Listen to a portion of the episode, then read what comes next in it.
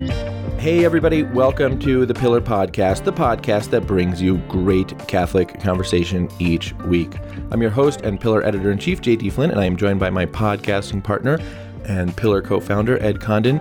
And Ed, we are recording uh, this podcast this week kind of in chunks, in, which is to say, we recorded some of it yesterday, but not all of it. And um, there are a few reasons for that, but one of it is that we knew that the president would visit the Pope this morning, and we wanted to be able to just see uh, kind of what happened with that. And something has happened with that. Um, now, podcasts are recorded at a particular moment in time, um, and so we're going to talk about this from this particular moment in time, which is to say that we could record it, edit the podcast, publish the podcast, and then there could be other developments. So all we can do is sort of speak from this moment in time. But we're we're, we're recording this at uh, about nine o'clock um, my time here in Colorado, about eleven o'clock your time in in DC, and um, and the uh, President Biden met with the Pope this morning, and there was a very sort of interesting development that is emerging uh, right now um, uh, in, as a follow up to that visit. Uh, yeah, the according to the sort of traveling press pack, President Biden said that they didn't talk about abortion during their. He and the he and the Pope didn't talk about abortion, which I, we sort of didn't know that they would talk about those kinds of things. So okay. And um, he said the Pope just told him that he was very happy the president was such a good Catholic and uh, told him to keep receiving communion, allegedly. And then apparently, so so Biden came out and he was talking to reporters, and um, he said that uh, the the Pope said that he was a, a, a, good Catholic and he should keep receiving communion. And then um, a reporter asked um, again to clarify, did the Pope say that you should keep receiving communion? And Biden said yes. And this is um, this is kind of surprising because um, it comes amid all of this. Uh, you know, all of the discussion that has been ha- being had here in the United States about this question of pro-abortion politicians and Holy Communion, and um, uh, by Biden's account, the Pope uh, effectively um, upended or shut down all of that conversation. Yeah, um, it also, I mean, it goes against not just what the Pope has said in recent weeks about abortion, but also what he said in a recent papal press conference about uh, Catholics who publicly support legalized abortion and what that does to their state in the church with regard to communion small c with the church and communion capital C in the sacraments. Um, it's a very unusual development. It is, I think, what the kids call big if true um, because I mean, uh, no, look, I, I, I watch a fair number of press conferences and interviews that the president gives, and um, well, I think it's fair to say that sometimes he interprets uh, facts and events in a way that don't necessarily accord with uh, things that can be empirically demonstrated. That has happened before. That he has come away from uh, events with a very different interpretation than perhaps other people have. So I I don't know. I am it is obviously a big deal that the president is saying this. It is going to be a big deal. Uh, on the other hand, we only have one side of this. I doubt very, very much that we're going to hear anything out of the Vatican, uh, either confirming or denying Biden's version of things, because, of course, one of the things that happened yesterday was that the the Vatican press office announced that there was going to be no reporters in the room, no live cameras, none of the usual sort of pool access for the chummy meet and greet uh, with Biden uh, that normally precedes the Pope meeting with leaders. Uh, that it was going to be a complete closed shop, and they were only going to have access to official Vatican media images uh, that would be circulated to the pool sort of after the fact. So it's pretty clear already that Rome doesn't want to get involved in the spinning of the president's visit. Um, but this is going to be a big deal. Well, I think it is, especially in that it's going to become a big. This talking point is going to become a big sort of fulminating talking point over the next couple of weeks. I, um, you know, I think you're right, Ed. That okay. So the the president met with the Pope. He came out. He said that this is what the Pope said. Um, I think it is unlikely that the uh, Sala Stampa, the Vatican Press Office, or any other um, organ of the Holy See will clarify this or confirm this. I mean, it's possible, and you know that they would confirm it, but I think it's it's highly unlikely that they would confirm it or offer an alternative version of events. So I think that this will sort of stand as what the president has um, said happened. Uh, one of the reasons why it surprises me um, that the Pope would say that is because so last month, uh, in the month of September, the Pope was uh, on a plane coming back from Slovakia, and he made some comments about um, abortion and the way in which um, being a politician who supports abortion could impact reception of Holy Communion. And one of the things that the Pope really emphasized is that this is um, something which should be discussed and discerned effectively by a Catholic's pastor or in with a Catholic's pastor. That it is fundamentally a decision at the level of the pastor, which is reflected in many ways in, in the Church's Code of Canon Law. And so the notion of the the Pope um, effectively sort of upending what the a, a, pastor has said seems unlikely. Now, is it possible that you know, sort of saying like, well, whatever your pastor says, th- you know, this is what I'm saying. Now, is it possible that Biden sort of said, my pastor has said that I should keep receiving communion, and the Pope um, affirmed you ought listen to your pastor, or seemed to affirm you ought listen to your pastor, in part, sort of not to exercise his full immediate um, ordinary power like into into the middle of Biden's pastoral relationship with his pastor. Yeah, I think that's I, I think that is a one possible way in which this could have happened, right? That Biden says, "Here's what my pastor said," and the Pope says, "Well, you you know you need to listen to your pastor," without sort of um, getting into it. Now, there are people who would say, "Well, that's a scandal, and the Pope shouldn't have done that," and et cetera, et cetera. Again, it would be speculating on a conversation that we don't know anything about. But I'm just trying to think, what is the way in which that could have happened? That seems to me, because the Pope has emphasized that this is something you know, to be dealt with pastorally at the level of the pastor. That seems to me to be a way that this could have happened. It wouldn't surprise me if um, Biden had said something to the effect of my local pastor, either at the parish he attends in Washington D.C. or even his local pastor, meaning his Cardinal local, yeah. Gregory. Um, you know, if Biden said, "Well, my my bishop or my pastor or maybe his bishop in Delaware, I don't know, um, have said I should keep receiving communion. Is that okay?" And the Pope said, "Yeah, do whatever your pastor says." Yes, totally buy that. But here's the thing that I think doesn't add up: um, is Biden said that abortion didn't come up at all. So right. if abortion didn't come up, in what context were they discussing whether or not Biden should be receiving communion?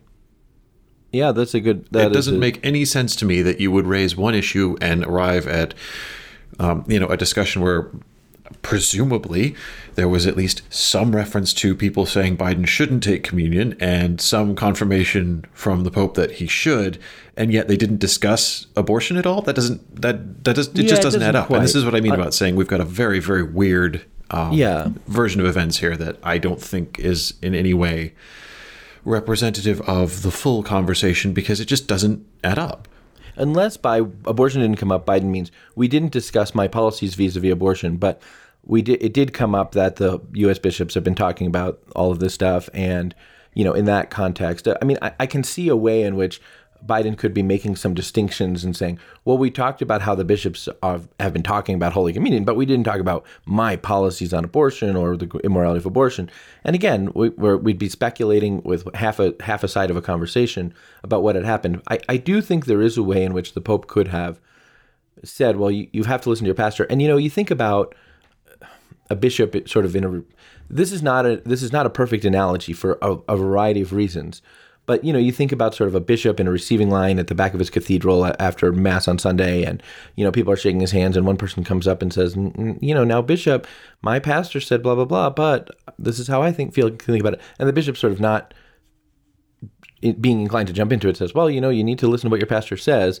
Um, I, I, suppose I could see that. It's a little bit different because they were sitting down for 90 minutes, uh, supposedly, and, and, and these kinds of things. But um, still, I could see if you're talking with a bishop about something, um, he might say that. People might say, well, you know, the Pope has a responsibility to um, to address this this more robustly and those kinds of things. But again, not knowing the whole of what was said, um, we can't know and won't know. I don't think whether the what the Pope the whether the Pope did say more than that, did offer some kind of exhortation related to Biden's support for legal protection for abortion, or not, because we're getting um, a narrative of events that clearly doesn't reflect the whole of a conversation. I don't think it's the case that Biden sat down at the Pope's desk and the Pope said, "Hey, you're a good Catholic and you should keep receiving communion." Right? There's there's more to it. So we're not getting the whole of the conversation, and um, we're getting through the lens of a par- an interested party, someone who has an interest in a particular outcome, and uh, and so all of those things I think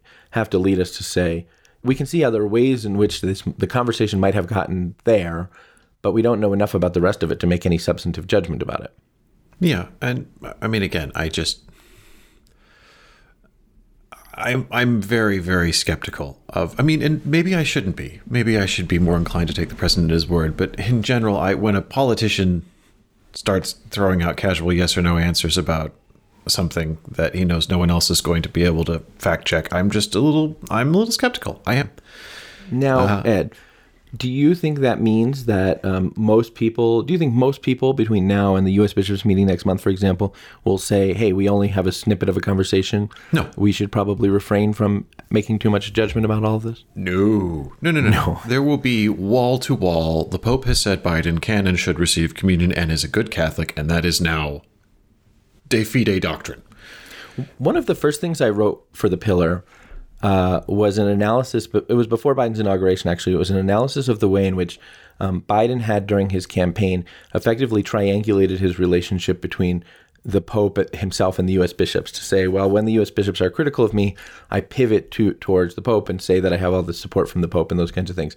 And that analysis was criticized by people who say, no, you know, Biden is not doing that. Well, here's a case where um, what is known is that there have been has been discussion and criticism of Biden's policy positions and questions about Biden's eligibility for reception of Holy Communion among the U.S. bishops, and then Biden sort of coming out with this statement that comes from it, you know, that does not come from the, a full, you know, account of a conversation in which he said, "Well, here's what the Pope told me." Um, I, I, guess um, you could call that a kind of triangulation. Again, I want to presume good faith on the part of everyone, but you could certainly call that a kind of triangulation, and it will certainly um, be used that way, I think, in the next few weeks. Any bishop who says, I think any bishop who says we need to take seriously, you know, um, the church's canons on worthiness to reception of Holy Communion with regard to pro abortion politicians will hear in response, well, the Pope told Biden he could receive communion, period. Yeah. yeah. yeah. That's that's exactly what will happen, um, and the again the Pope's surprisingly coherent uh, and very thorough explanation of uh, his views on communion small c and communion capital C and abortion, which he gave on that press conference coming home from Slovakia, notwithstanding this is going to be this is going to be the final line as far as anyone is concerned. That's that's what will play. That's what will be said. And anyone who suggests that there is any kind of application of the church's moral teaching or canon law to President Biden, or I think we can safely say now other pro abortion Catholic politicians like Nancy Pelosi or us will just say, well, the Pope has said. You know, that's that's going to be what it is. And, uh, you know, I, I do not imagine the Vatican will be best pleased with this. I think that if they've taken, as they did, extraordinary steps to limit uh, even the sort of most friendly, basic press access to the meeting between the Pope and the President, presumably out of awareness of the sensitivity of all of this, um, this is exactly the sort of thing that they were going to be hoping to avoid. And here we are. Um, good luck getting people to talk about anything else because this is, yeah. we're in this room now and we're going to be. I actually had some plans for the day. I have some, I have some like kind of like what I would call deep work that I've been not just getting to like some stuff that I need to work on for the pillar that I ju- that's just like I need several un, you know focused hours to do you know some stuff and uh, and and my plan as you know was to effectively record this with you and then do it but I have a feeling actually that I'm going to be thinking you know doing some sort of coverage about this this uh, communion issue because this is the thing which has come up today. Yeah, it has. Well, how are you, Ed? Uh, I'm all right. I don't know if you can hear the baby crying through the microphone, but uh, I could she, a little bit, but I, I, I, I could just a little bit for a moment. Is she uh, um, she having a little squall? A little bit, um, which is fine. I mean, we're we're finding a rhythm, uh, and by finding a rhythm, I mean I'm surrendering in spirit uh, to whatever the child wants to do. I no longer fear the nights. I just accept that I'm not going to sleep, and it's going to be what it is. Um, and that's that's fine. Uh, I have well, I, I, am supposed to be I'm supposed to have a dentist appointment this afternoon. I don't know if I'm going to need to cancel that now because, as you said, the, there have oh, been, I don't know. We'll see. We'll see. But there have been some developments in the world of news that will require our attention. Um, but you know, I, I was kind of looking forward to an hour or so in the dentist chair just for a bit of peace and quiet. But indeed, you know, um, not so much. How are you doing? How are you doing, JD? I, we never talk about you. Let's talk about you. I am uh, now. I'm thinking about that. Uh, you know that country song. I want to talk about me. I want to talk about number one on my mind. what I think, what I mean. You know I that song? no, I like talking about you, you, you, you, you, Jubilee. But occasionally, I want to talk about me. You don't know that song? Nope. Well, it's a country song from probably 20 years ago that I think of as a contemporary country song. Anyhow, um, I am actually, uh, I guess I do want to talk about me um, because I am well and. Um, and to talk about why I'm well, I want to. I guess um, I want to. I want to tell a story. I suppose, um, if that's all right with you, Ed. You're you're a storyteller. You're a natural raconteur. Wow, that's a great compliment. I don't think it's true, but I really appreciate it. No, you- Back you in 2000, 2018, the year of um, McCarrick and the Pennsylvania grand jury report and all the things that came after it was a was a year of um, considerable transformation for me. Um, you know, as you know, I, I started working in Catholic journalism in 2017, in, in- yeah, in, in 2017, and have been doing that for more than a year when McCarrick, um, when the McCarrick stuff started to happen.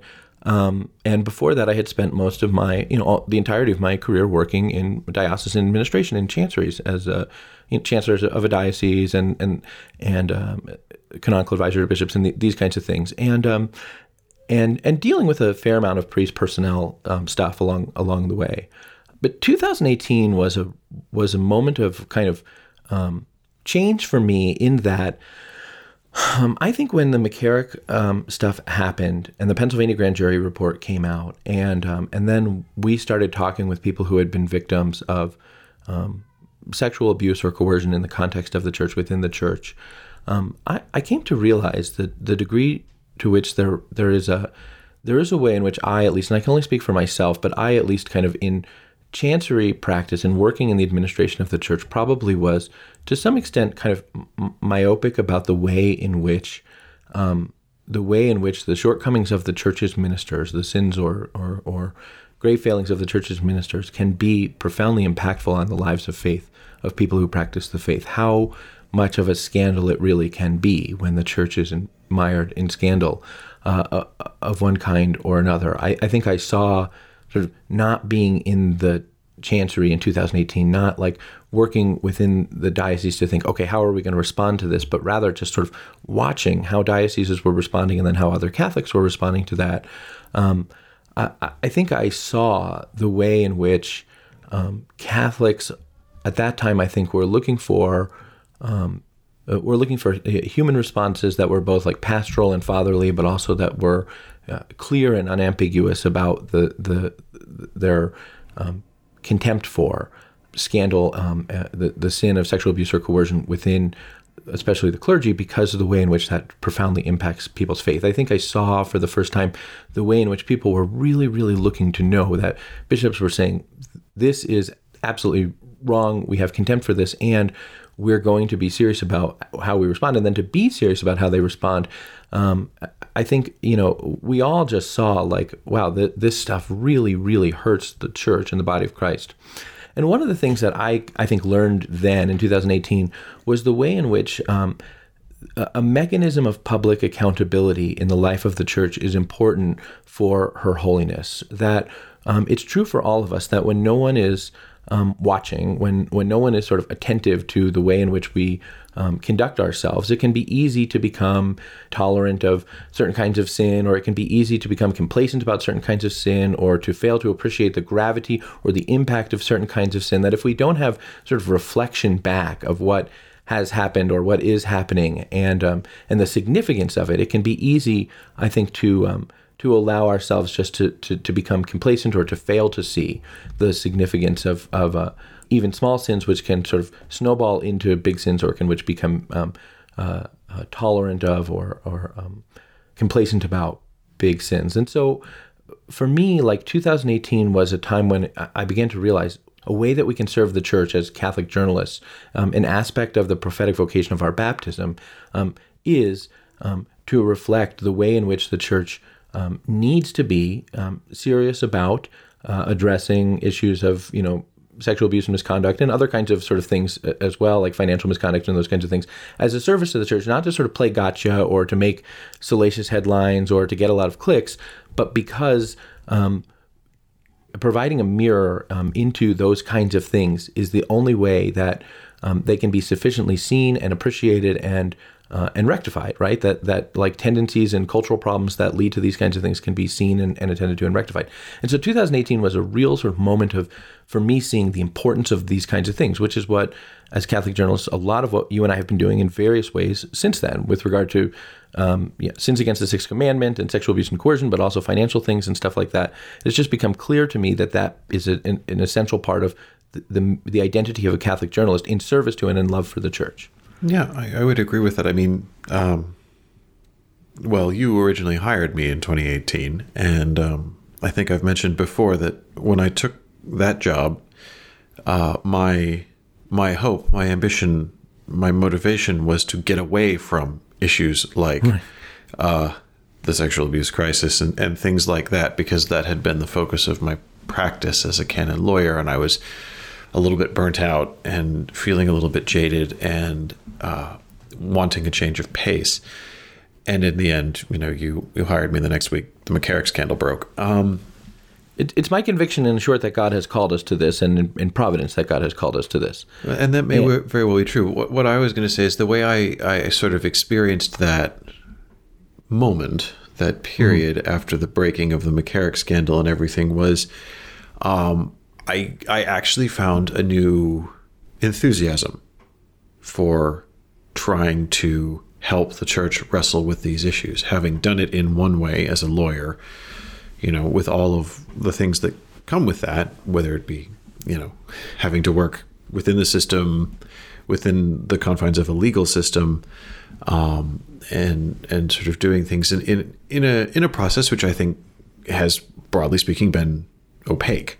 Um, you know, is not something that most people have a good grasp on and is not something in it's not a process into which there is much transparency as we have discussed before.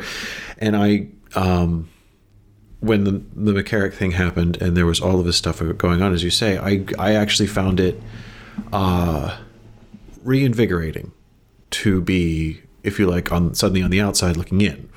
And I, I do think and I have seen and I do appreciate that there is a necessity of the kind of um, exterior independent.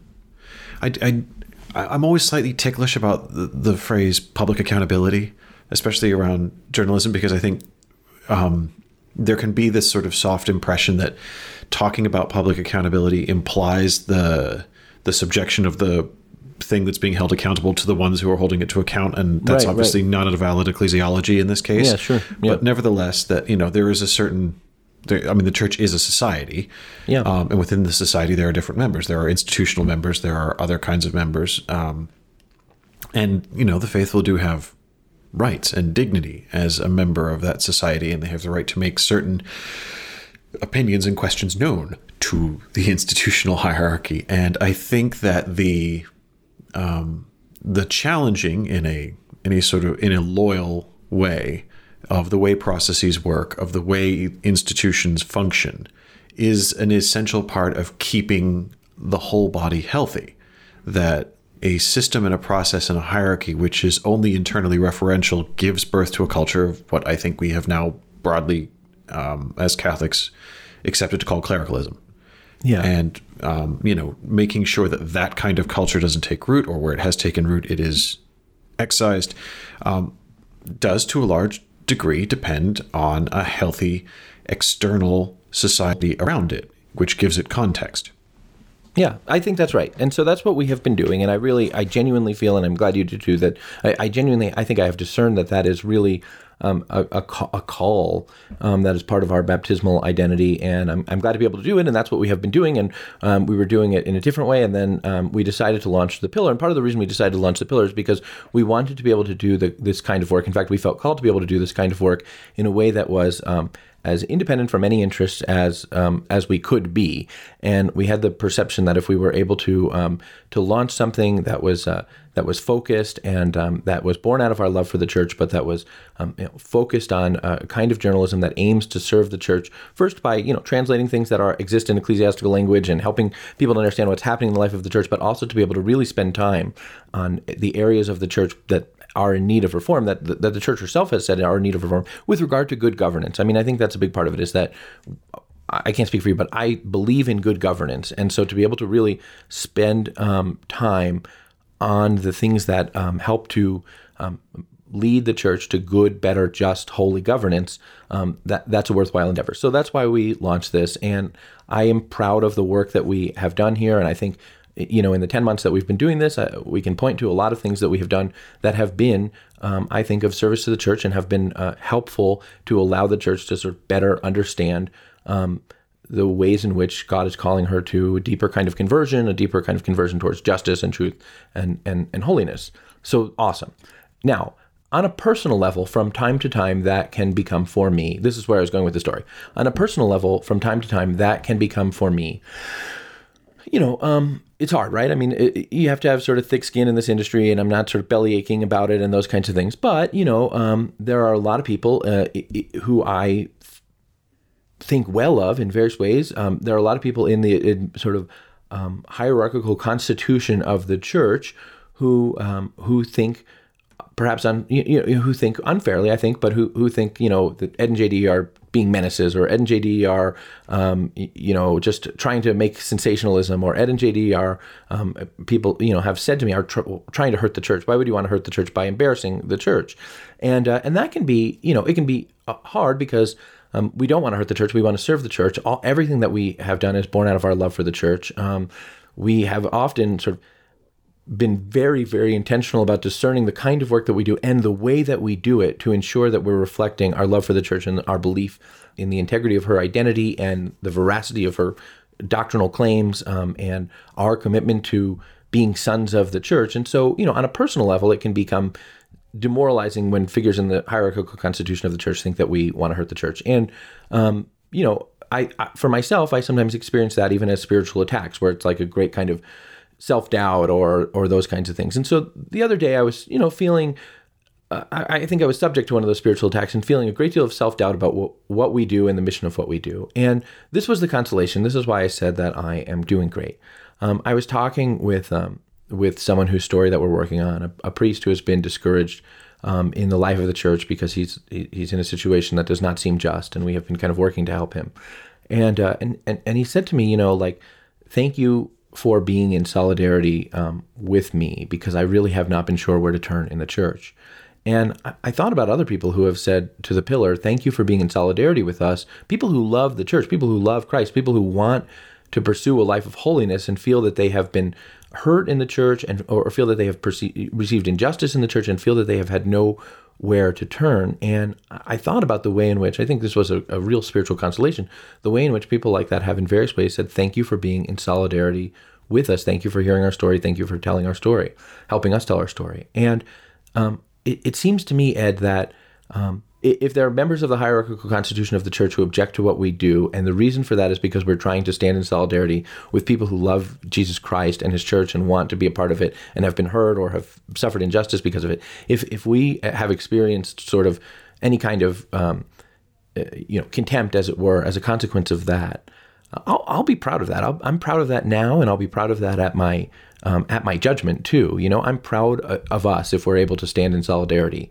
um, in that way with people who who love Christ in the church and want to be um, and want to experience freedom in the church and have experienced something other than that. Yeah, well, and also I think there there is um, within an authentic ecclesiology and theology of the Christian faith and the Catholic Church, there is a prophetic witness to be made about things that aren't going well that mm-hmm. that happens. It's in the scriptures. It's in the history of the church.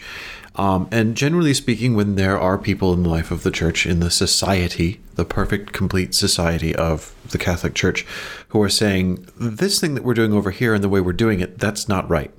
That's not in accord with the church's own true identity as yeah. the bride of Christ. Um, the reaction doesn't tend to be universally positive. Uh, in fact, right. it tends to be overwhelmingly negative in the moment. And, you know, I'm I'm certainly not a saint. Uh, I doubt very much. Um, I, I, I, I, will would confirm that. Yeah, um, but the the experience of the hierarchical church or members of the hierarchical church taking a very strong and angry line against people who have a good intention for the the life and reform of the church is not unknown um, amongst the saints. And while I may not be in the numbers of the saints, I'm confident that uh, our intentions are of a kind with some who have done similar things in the past in the life of the church. And I think it's part of the healthy life of the church that if there if there isn't this um, outlet, if there isn't this sort of I, I don't know, I don't want to call it a charism because I think it's a very loaded term, but um, apostolic work. Yeah, I, I, I, do think it's a service. I think if this service isn't being done, it's a sign of decay. It's a sign of ossification in a society and an institution. So I'm happy that um, I'm happy in myself that what we're doing and the way we go about it is is a necessary function that someone's got to do it. And um, I think you know we've ended up doing it because we both came at it It's from just yeah. different career paths. But I you know I kind of feel like in many respects well of course this is what we do what you know looking back at some of the choices i've made in my careers over the year that never um, that never seemed to make much sense or have much coherence at the time now it's kind of like well yeah of course this is where i ended up what, what else would Yeah. there be And and I want to say, you know, it it is not a, by any stretch of the imagination sort of all that we do to point to, um, you know, problems in the life of the church, or all that I we want to do. And and, and I, I'm proud of the I'm, I'm proud of the the ways in which we have found um, uh, uh, found and reported on and covered grace in the life of the church and the life of grace manifesting in the lives of believers. I'm proud of um, the ways in which we have been able to, and I'm also proud of the way, and and, and, and I think I'm, I'm grateful for this, the way in which um, we've been able to, I think, just help break down and make more understandable things in the life of the church that are often often not understandable if you don't kind of know and the language and speak the language and speak the signs and speak the culture. And that is a core part of our mission too. And another core part of our mission where I really think is an area for us to grow is to continue to seek out the solutions. So to continue to say, and I think we do this, and I, and I want to continue to do it. So with our data, um, with our data-driven demographic work, we do a lot to say what is the state of affairs, right? Um, w- what is the state of affairs? We look at, we, we have done a lot of reporting, and we have more coming up about kind of like what are what. Let's take a hard look at the numbers to get a sense of the state of affairs of the church and the life in the United States. How many people are really practicing the faith? What can we expect about that going forward? What can we, you know, what what can we learn from trends of the past? And then I think our sort of reporting on issues that are in need of reform are also what is the state of affairs? This is what has happened, right? Um, but I think I, I think a, a natural sort of growth from there, and, and we've done some of this, and I think we're honestly called to do more, is to say, and what are the solutions? Where are the places where people are trying um, either new and innovative things in the life of the church, or even returning to um, old and proven, time proven things in the life of the church um, as a mechanism of the church um, living the, the charism of holiness to which the Lord has called her. That seems to me to be a growth. Um, uh, you know, a, a continued growth from us is to be able to look and to see um, the the to see in in in, in what's happening around us, um, not just what is the state of affairs, but where are people where is the lord moving in those state of affairs and where do there seem to be real um, real solutions and and uh, and real approaches to this that are uh, of, of, of value and from which the church can learn Yeah, but I mean, this was you know, you, this is one of the things that we talked about a lot when when we started this thing ten months ago or whatever. Was that um, doing that kind of data analytics, uh, doing that kind of big picture stuff needs a lot of elbow room, needs a lot of time, needs a lot of um, investment of time and resources and daily working schedule and things like that. And you can't do that while you're while you're chasing the minute by minute tweets of what the White House press pool say the president has just said about his meeting with the Pope, um, and that's the tension of all journalism: is how much do you stay in the moment, how much do you step back and do the bigger picture stuff that I think ultimately is is more important and more impactful. Um, and I hope we skew more towards the latter because that's that's why we're here. yeah Um, Me but too. yeah, I know it, it it is important. So one of the places where I want to grow is that that kind of solutions directional thing, and then an, another area where where I it seems to me that the pillar is positioned to grow, and where I I hope that in year two we'll be growing is um, that I think we have. Um, some expertise into kind of the hierarchical constitution of the church and diocesan and Rome, Vatican life, and so we have focused a lot on, you know, you you CC Marogna and the finance scandal, and you know various things happening at the USCCB and in diocesan life, but um, but one of the places where I think that there's real room for growth and that I, I, think that in, in many ways the Lord is calling us to grow is to begin to cover other areas of Catholic life with the same degree of expertise and seriousness, to begin to cover you know, Catholic healthcare with the same degree of expertise and seriousness, and to find people who are able to to do that, to begin to cover.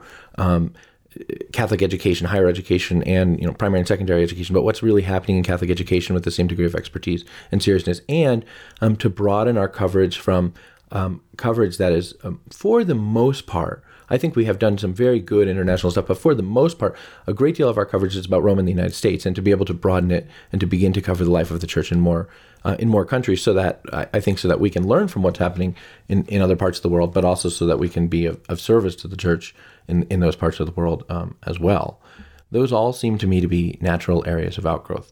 Um, in a practical way, I think those mean, you know, I, I, think there are some cool things that we're positioned to do that are that that we're you know, close to being able to do. I, you and I have talked a, a, lot about really wanting to launch a, um, a serialized storytelling podcast about the Vatican finance scandal. So, you know, the Vatican finance scandal in 12 parts, which would be um, really, really hard to tell that story in a good way and to have the right kind of voices in, in there, but really cool project. Um, you say that. Do... How could it possibly fail? I, I, I disagree. I think this is this is the true crime podcast the cool kids have been waiting for. This is no. I'm sorry. You say, oh, it would be really hard and just tell it right in a way that was engaging and accessible.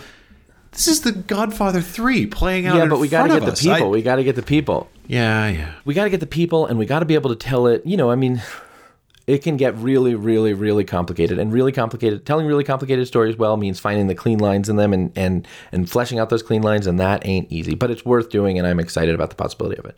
Okay, so we have that. Um, we have those things, and then I I really think that.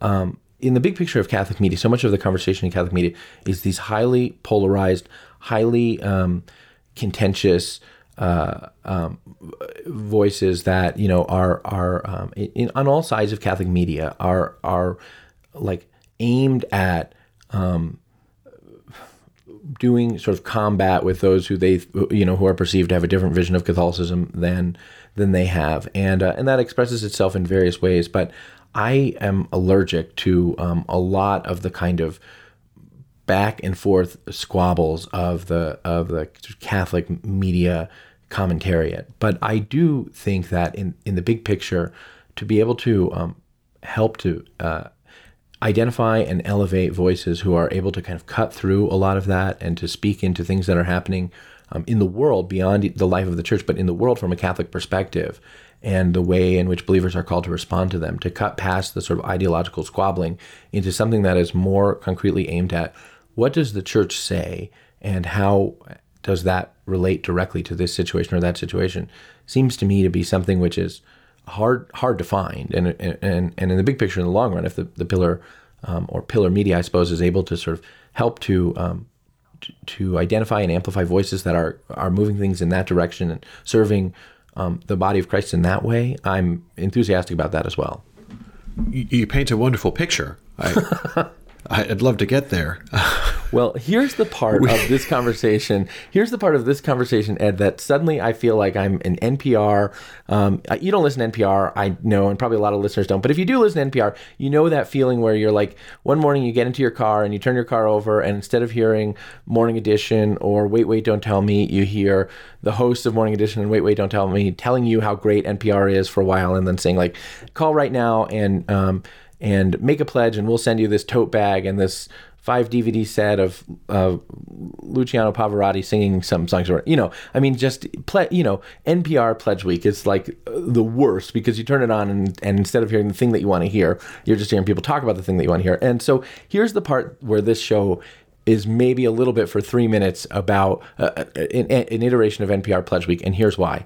Um, I as we come up on a year, I, I, think that we have been abundantly blessed in the project of the pillar, and um, and I thank God for that. And a big part of the reason why we've been abundantly blessed is because Catholics have responded to the work that we're doing and said, yeah, we think this is important, and yeah, we think this is done in, in a way that is intelligent and cogent and faithful, and we, we want more of this. And we hear from people all the time who say they want more of it and um, and many of those Catholics have said this is news worth paying for and have become subscribers to the Pillar.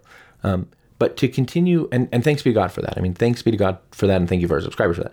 To continue to grow the Pillar, to continue to um, serve our mission, um, frankly, at the end of the day, um, we need more people who think that this project that we do on the podcast and in our work at the Pillar um, is a worthwhile project and is of service to the church to um, to become paying subscribers to the Pillar.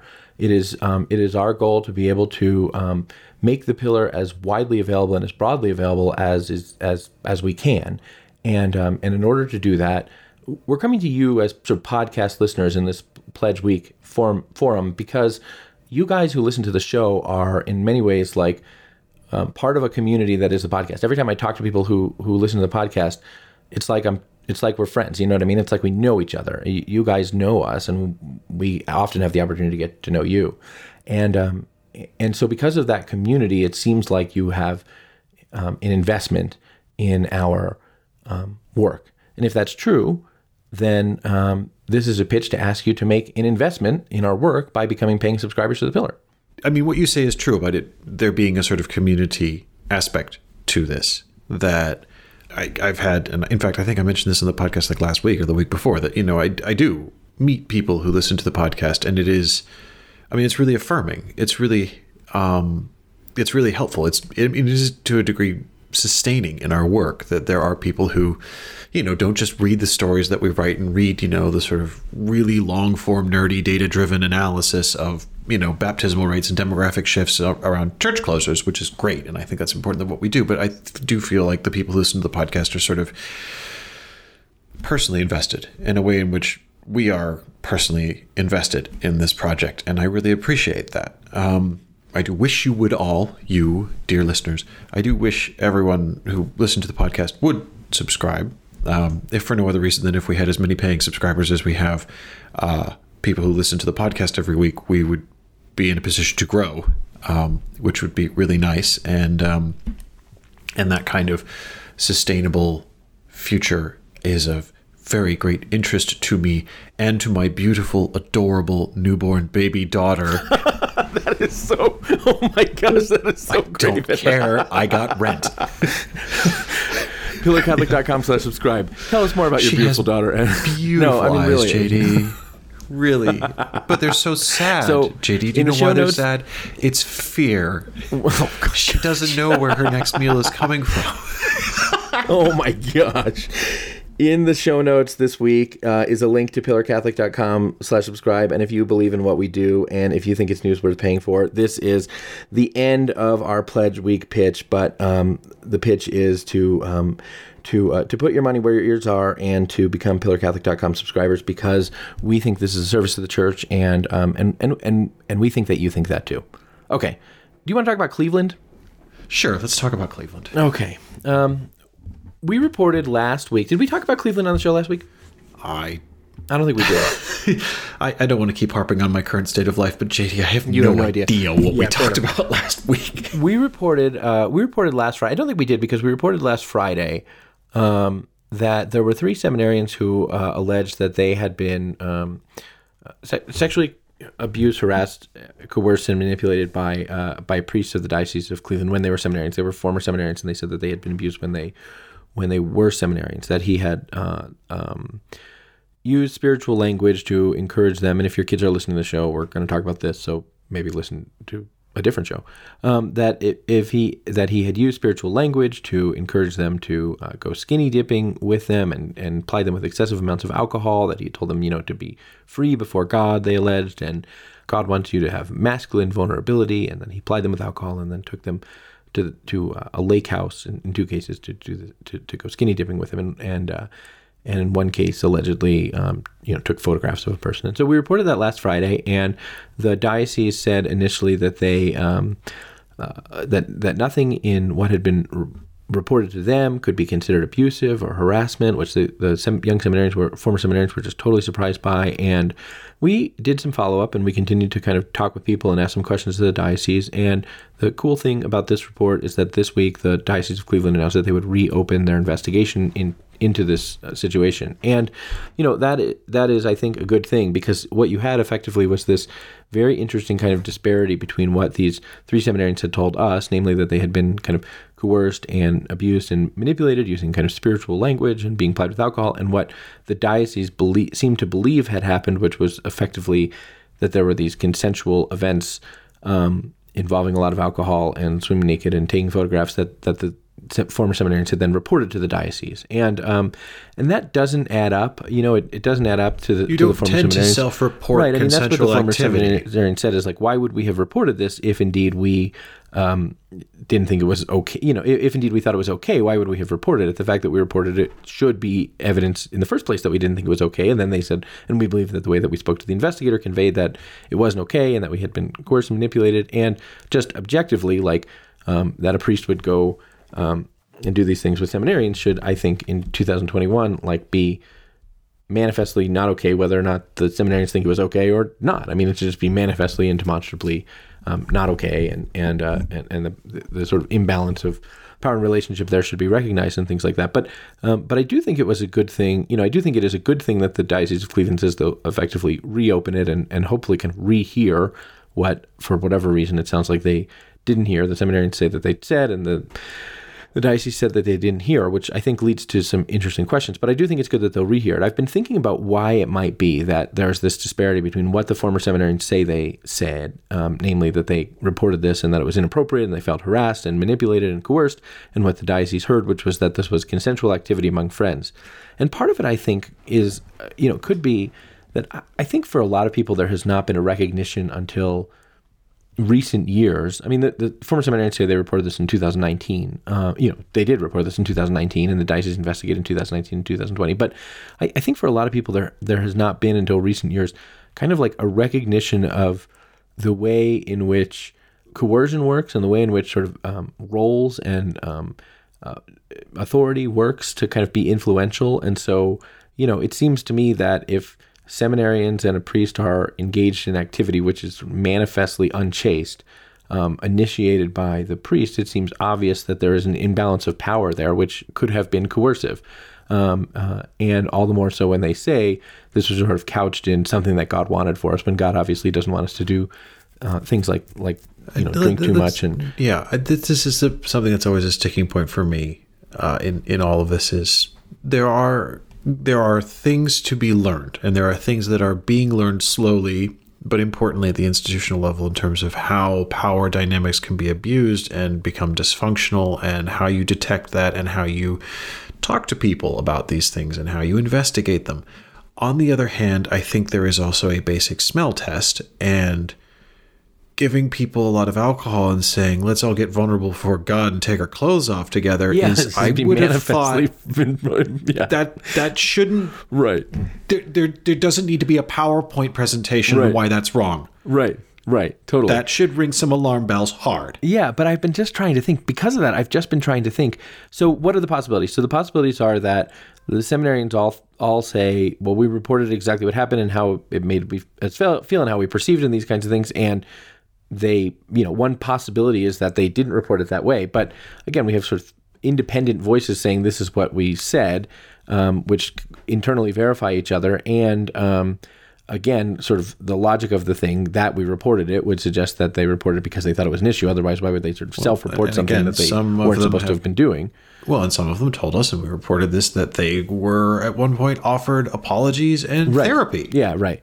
Although it's I, like- yeah, I, I didn't put a whole. You know, I, I think one thing that happens is that it, um, there's a way of sort of offering a platitudinous apology that is like, I'm sorry for what you are. Right. Yeah, so it's possible that they were. yeah. Sorry for Yeah. whatever. Yeah. But still, again, th- access to therapy Yeah. is not tend to be offered Oh, I don't know. Healthy consensual behavior. Uh, you know that's true, but it, it does tend to be offered. I think for for people who it, it does tend to be offered for people who feel that they have been aggrieved without a judgment about their grievance.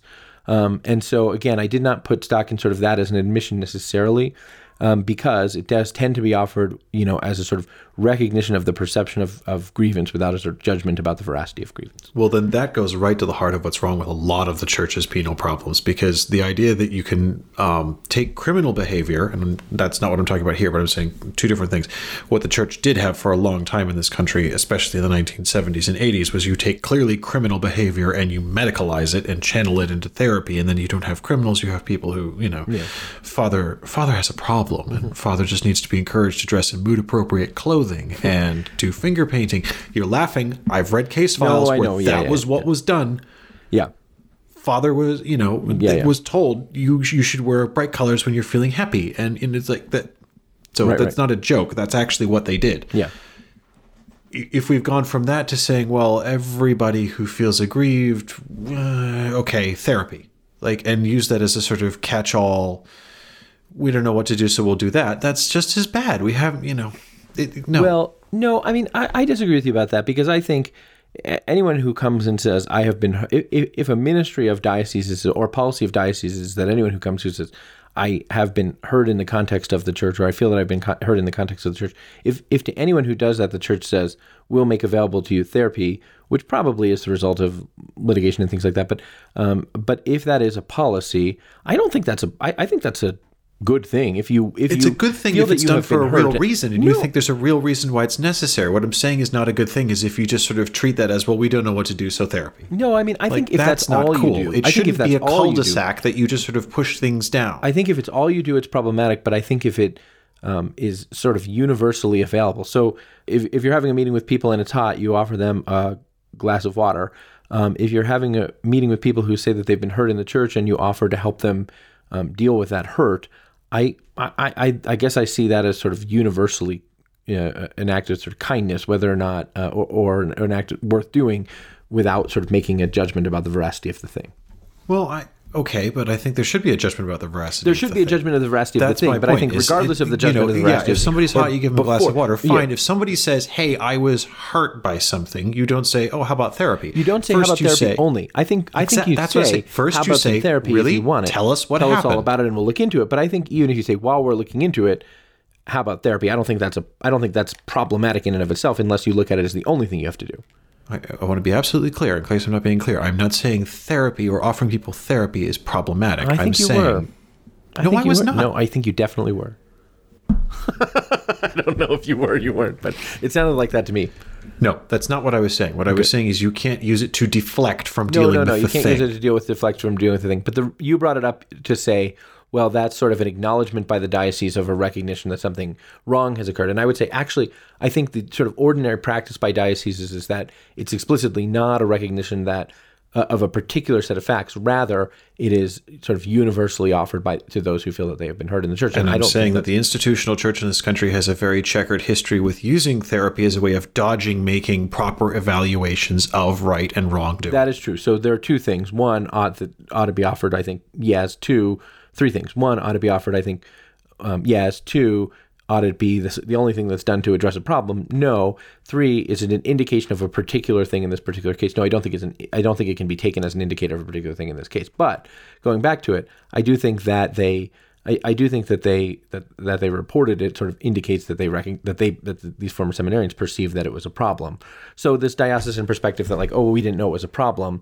Um, I, I've just been trying to think like if assuming that everyone is acting in good faith here, um, what is the way in which that could have happened? And the only thing I, I think that the only way in which I think that could have happened if everyone is acting in good faith is if there's just a radical sort of misunderstanding about why this thing is wholly and entirely inappropriate.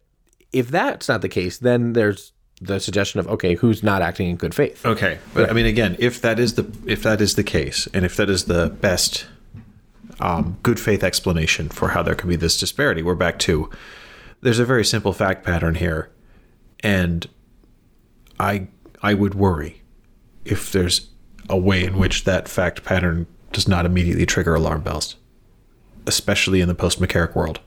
Right. Oh, yeah, totally. Right. That's that. I think is the biggest. If everyone's acting in good faith and they don't recognize that this is a problem, well, then then the issue there is like profoundly sort of negligent awareness of the dynamics involved in these things. Right. But if not, then the question becomes: Is ever you know are there people who are not acting in good faith? And and I, we don't I yet have evidence of that. But what we do have is knowledge that um, the diocese says they will reopen their investigation. So the best way to know if the diocese, I think, has has addressed internally whatever it was that led to this failure to recognize this thing as a problem um, is to see uh, what happens at the end of this investigation that they say they're launching now. It'll be interesting to see. I mean, I hope we'll get to see Yeah. um, what the conclusions of the investigation are. Yeah. But I mean, again, this is this is one of those things that you know we've we've come up with this, come up against this a couple of times in uh, the in the post McCarrick years, which is to just say this doesn't pass the immediate parental sniff test of like you would not if you found your if, if you were told that this is what was being done to or with your children, you or would just not happened at the seminary where your son went. you would not be cool with that. Right, And, you know, I mean, I'm sorry. Friends don't get friends drunk and say, "Let's all get naked." Yeah, that's generally, I think, There's true. Indeed, there's no yes, healthy indeed. reason for that. Right, indeed. Yes, indeed. I think Mystifies right. me. I, I don't get it. We shall see what happens. In the meantime, Ed, since this was sort of a pledge drive episode, I have a pledge drive game for you. Okay. It's called. I, wait, I've said that enthusiastically, but now I just realized you said pledge drive game, and now I don't know what I'm in well, this was sort of a play. You know, this was sort of an episode where we talked for a while about what we're up to, and then encouraged people to um, subscribe. And so, I uh, I have a so I as I said, it was kind of like our NPR sort of pledge drive-ish kind of episode. So I have a pledge drive game that we're going to Okay. play, and it's I don't. it's- I don't know what a pledge drive game is. Well, but I in. don't All right. either, so I just made one up. It's called Pledge Trivia. So Ed, are you ready to play Pledge Trivia yes. 2021? Yeah. Okay. Good. Okay. So the way this game works is that I'm going to ask you questions about things related to pledges, and you will make an educated guess if you do not know the information about what it is that I am asking you. Okay. Okay. Um, let's begin, Ed, with pledging the Greek life. Um, Ed, as you know, when someone joins a fraternity or a sorority, they are first, during their initiate period, referred to as a pledge. With that in mind, Ed, at what school was the first Greek letter fraternity in the United States founded? You presumed a lot of knowledge there on my part that I don't have, but I, I am familiar. I have You are, seen you're the, aware of fraternities because you've seen mo- for them in movies, I presume. I've seen them in movies. Mm-hmm. Uh, I, I am the, my knowledge of fraternity basically is limited to Animal House, but okay. Um, where was the first college where they had the first fraternity At with what Greek college letters was as the a name? first fraternity in the United States founded? And I'll give you a hint. No, no, no, no, no, no. I want. Would I you wanted like to have it. No, I'd like to try and do this on my own. Okay, so I know they have wacky ones at um, Harvard and Yale. I don't think they. Because- ha- I, I don't know if they have Greek letter fraternities there. They have like no, I, I eating was about to houses. say, I know they have wacky ones, but they all have silly wasp names like Skull, Skull and and Bones, and, Bones and- silly yeah. things like that. So I the was going to rule them out. and that kind of thing. Yeah. Yeah, exactly. I mean, they're all quasi-Masonic, Totally. faintly homoerotic little drinking clubs that I, you know, I don't get it. But I I don't know anything about them other than their names, but okay, I'll take your word for it.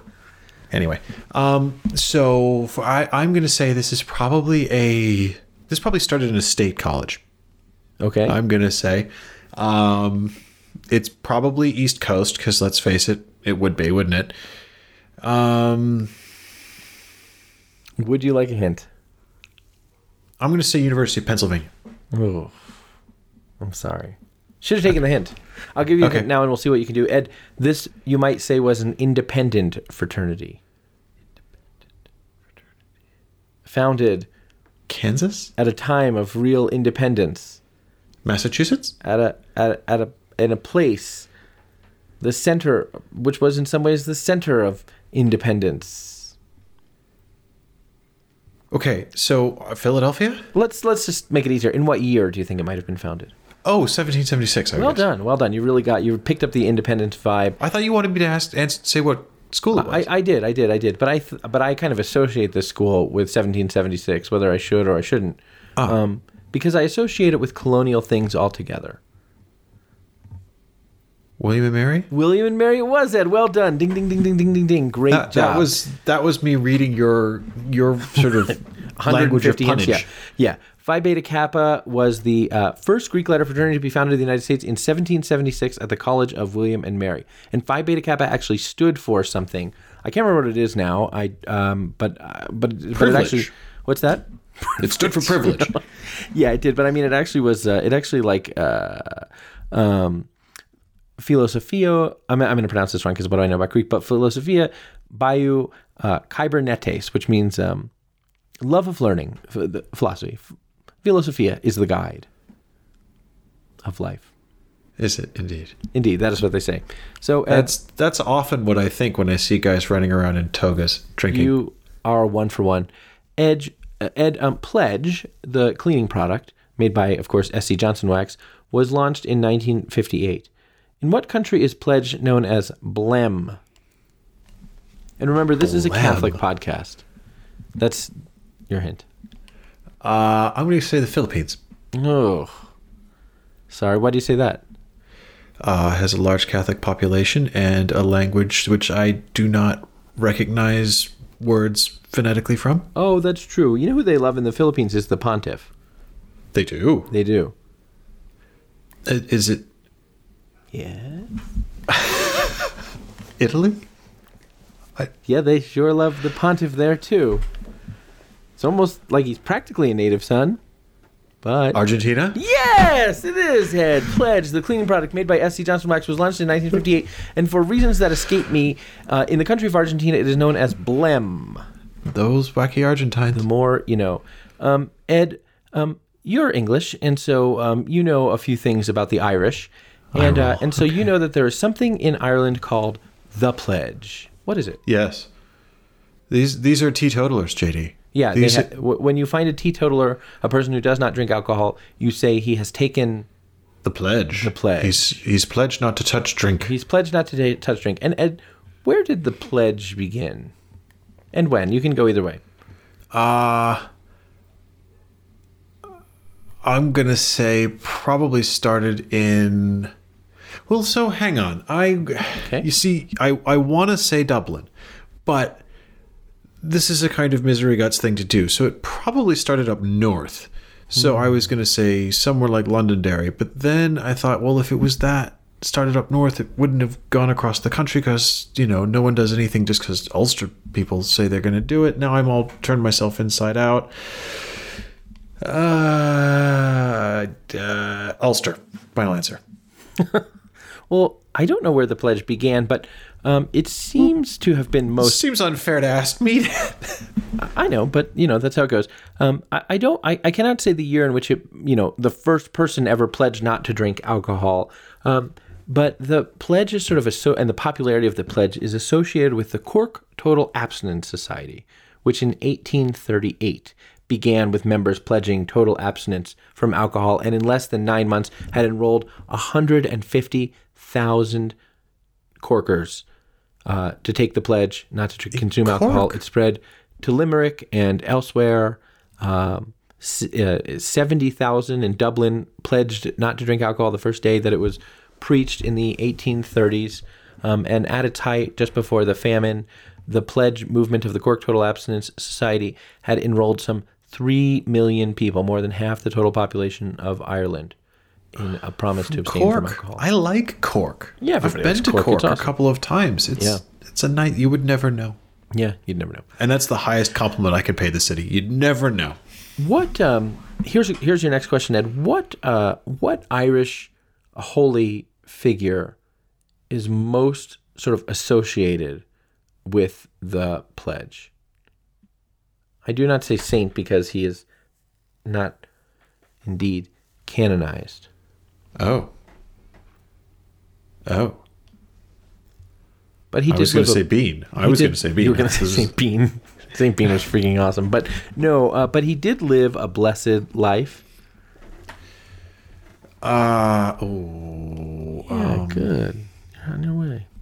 What Irish figure? I don't know. I'm going to embarrass myself trying to guess. no, I- you're close. Actually, uh, did he live a blessed life, or was he just is he just venerated across Ireland? No, I can't remember. Um, oh yeah, he's all he's merely venerated across Ireland, but he did. Ed, this figure, uh, who in my mind is most associated with the pledge, maybe I'm wrong about that, but in my mind is most associated with the pledge, um, had a great conversion and lived a life of asceticism and piety, which probably would have gone unnoticed if it weren't for the fact that when he died, it was discovered that he um, was a sort of great penitent, um, committed to mortification, and beneath his clothes, he was wearing chains of penitence and uh, mortification. Venerable Matt Talbot, you're right, Ed. Do you know about I- Venerable Matt Talbot? Not, not Oh, a thing. dude, he is Never awesome. heard the name. Really? Yeah. Oh, so Matt Talbot was a dock worker in Dublin, like in the 18. Oh, he's born probably in. He's probably born mid 19th century, probably born in the 1850s. He was like a dock worker in Dublin. Work, drink, work, drink, work, drink. That's what he did. Um, you know, he uh, um, he was in effect a, a wild rover for many a year, and he spent what he did Ed, was he spent all his money on whiskey and beer. Now that I think about it, and um, you know, Did he retire with Golden Great Store? no, never. No. Um, there was once when he uh, he uh, asked a landlady for credit. Her, but her answer was no. Okay, we could go on like this all night. So yeah, blessed Matt Talbot was a big drinker and dock worker, and uh, he borrowed money and pawned his clothes to get money for booze when he ran out of cash and stuff like that. And uh, then when he was um, 28, he was outside a pub, just sort of like hanging out, hoping that someone would uh, offer him in for a drink. And a bunch of his friends like passed him by without even sort of recognizing him, let alone asking him to for a drink. And he was just like he he just looked at himself like basically standing like a dog outside of a bar, sort of panting and waiting for someone to buy him a drink. And he thought, what has become of me? So he went home to his mother because he was 28 and living in Ireland, and uh, and and told her that he confessed what he'd done. yeah, confessed what he'd done, and asked her in a certain way to pardon his prodigal son. And he told her that he was going to take the pledge, and uh, he did. And uh, first he took it for three months, and then he took it for I think six months or a year, and then he took it for life. And um, he was sober for the remaining like 40 years of his life and continuing to work on the docks. But rather than spending all his money on alcohol, he was just giving money uh, away strenuously. Um, also, you know, giving a lot of mass stipends and having masses said in contrition for his um, for his life of debauchery and drunkenness, and um, becoming uh, like this mystic. Uh, he he he began going to daily mass. He started reading the lives of the saints. He started reading Augustine. Um, he started making penitence. He became a third order Franciscan, and just continued to live this extremely simple, pious life, kind of wholly unnoticed, just giving away everything that he had, um, sleeping like on you know the floor or on like a plank bed because he was just giving everything away. And then when he died, um, uh, on his way to mass, he was discovered like to be this penitent who was wearing, you know, kind of chains of penitence, which were common at that time, and um, discovered to be wearing kind of um, chains which symbolized his consecration to Mary. And one thing led to another, and suddenly there was sort of recognition of the kind of interior life and life of asceticism and prayer that he'd been living, and um, there began a devotion to him. And eventually, I don't know when he was a cause was open, you know, a cause was open for him, and now he's a cool dude. Wow, I I knew nothing about that. That is, that's quite something. Matt Talbot, man, he's he's the man. I thought he was. I actually thought he was beatified, but then I just looked and he's not. He's venerable. So Matt Talbot, he's awesome. Okay, um, what is it called uh, if one liturgically expresses a pledge, as it were, to to be married? Um, In what in what context can one liturgically express a pledge to be married? uh, there is a formal process of canonical engagement, is there not? Yeah, and what would you call it in liturgical context? Uh, a If promise. one- if one is ritually betrothed to another, Uh, if one engages in a sort of a rite. a rite of betrothal. A rite of betrothal. That's right, Ed. Well done. That's very, very good. That's very, very I- good. uh, okay, I'll take it. Whatever. And this pledge was first adopted in 1892. That's probably the Pledge of Allegiance. Uh, you said it. And in 1954, what was added to the Pledge of Allegiance? Uh, under God, Because of Freemasonry. okay, at the at the advocacy and encouragement of Oh, um, the Knights of Columbus. That's right.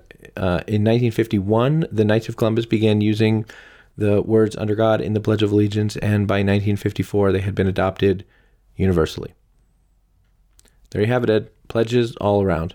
I, I feel like I did all right on the last one and knew that on my own. Yeah, you did. You you were you were effectively one for five, but I think you were a good sport about it. As long as people were entertained. That's all we ask.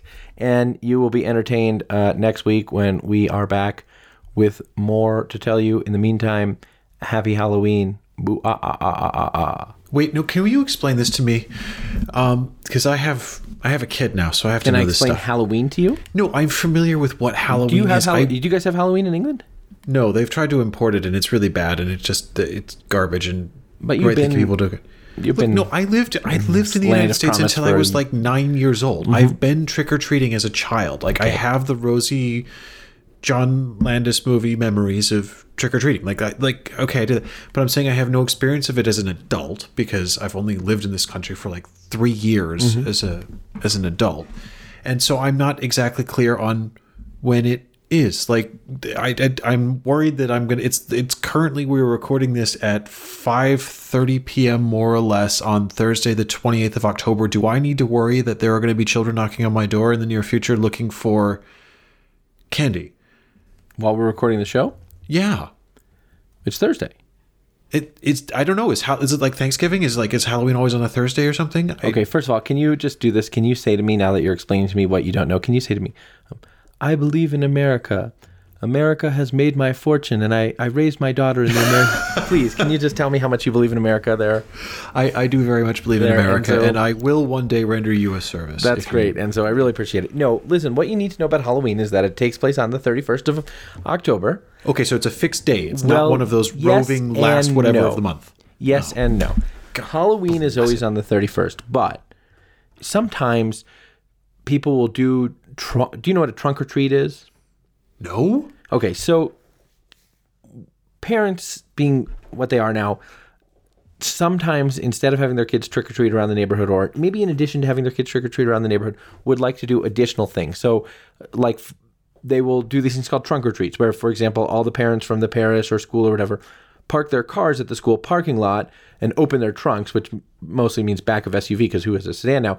Open the back of their SUV and have um, candy back there, and then kids sort of go from trunk to trunk for Look, I remember very little of the panics of the 1980s, but I do know that when adults open their the trunks of their cars and there's candy, Candy in there, inside. that's danger. No, You no don't longer. do that. No don't longer. Take, now that is a sign don't of go good. near the trunk of the now that car. is a sign I remember of good this. and responsible parenting.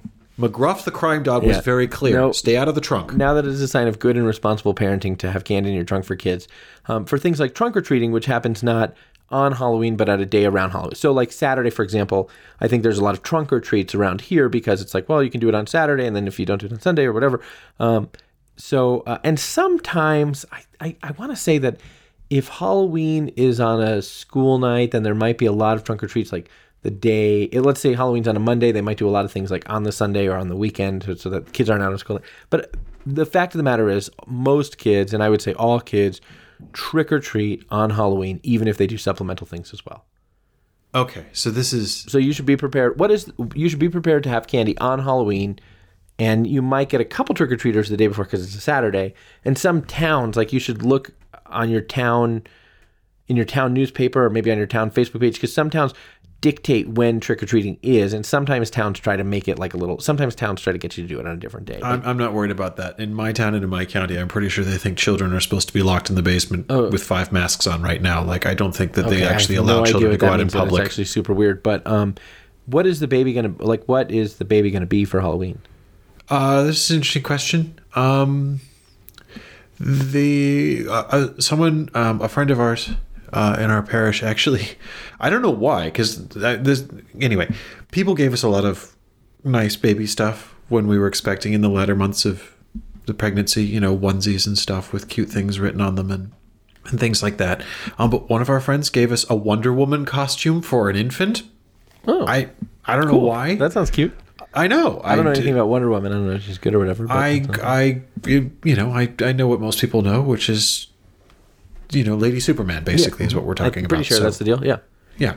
Um. Anyway, so there's that. That's an option, I guess. Uh, I, I suggested to my wife that we could cover her in red fur and she could go as Elmo because she's about the right size. But Gosh. Because that did not meet with a warm reception. Elmo is six, man. How big is your baby? uh, about six Oh, okay.